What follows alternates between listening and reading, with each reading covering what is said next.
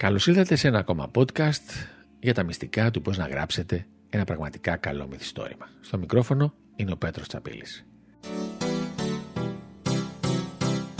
Στο προηγούμενο podcast μιλήσαμε για τη βασική σκηνή. Σήμερα θα μιλήσουμε για τη συνέχεια της.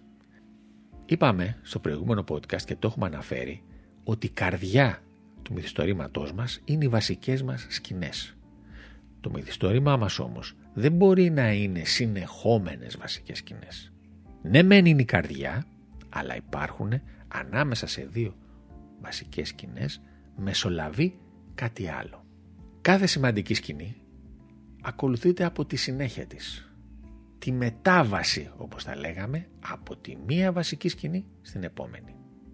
Τι βλέπουμε εκεί; Εκεί βλέπουμε την αντίδραση του ήρωα στην καταστροφή που του συνέβη. Θυμίζω ότι στο τέλος κάθε βασικής σκηνής υπάρχει μία καταστροφή. Κάτι έχει συμβεί στον ήρωά μας, όχι ευχάριστο. Επίσης, τι βλέπουμε σε αυτή την επόμενη σκηνή της βασικής, το κίνητρο για την επόμενη βασική σκηνή που θα ακολουθήσει.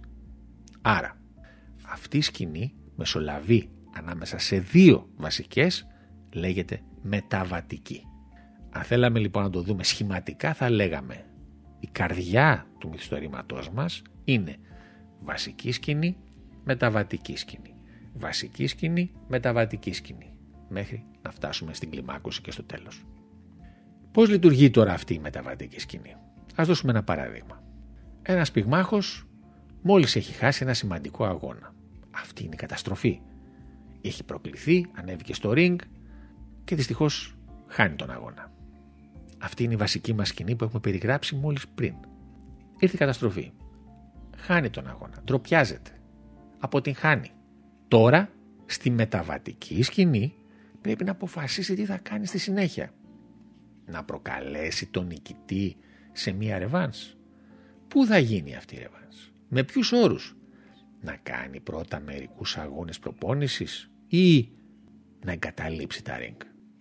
Εδώ στις μεταβατικές σκηνές μπορούμε να έχουμε και flashback και αναδρομές στο παρελθόν και όνειρα και σκέψεις.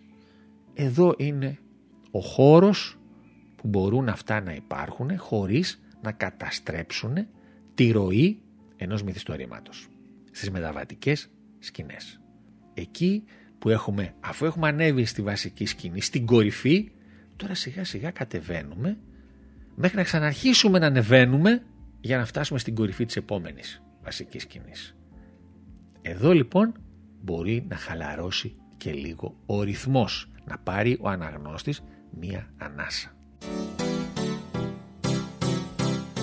Πάμε να δούμε τα τρία βασικά στοιχεία του πώς λειτουργεί μια μεταβατική σκηνή. Πρώτον, μεταφράζει την καταστροφή σε ένα νέο σκοπό, σε ένα νέο στόχο. Κάτι συνέβη στο τέλος της προηγούμενης βασικής σκηνής, έρχεται η μεταβατική σκηνή να βάλει νέο στόχο στον ήρωά μας. Πρώτον αυτό. Δεύτερον, επιστρέφουμε στην καθημερινότητα του ήρωα, στην πραγματικότητά του. Φυσικά είναι συντομία εδώ, δεν είναι να απλωθούμε σε δεκάδες σελίδες. Είπαμε, είναι μεταβατική σκηνή, λίγες σελίδες εδώ.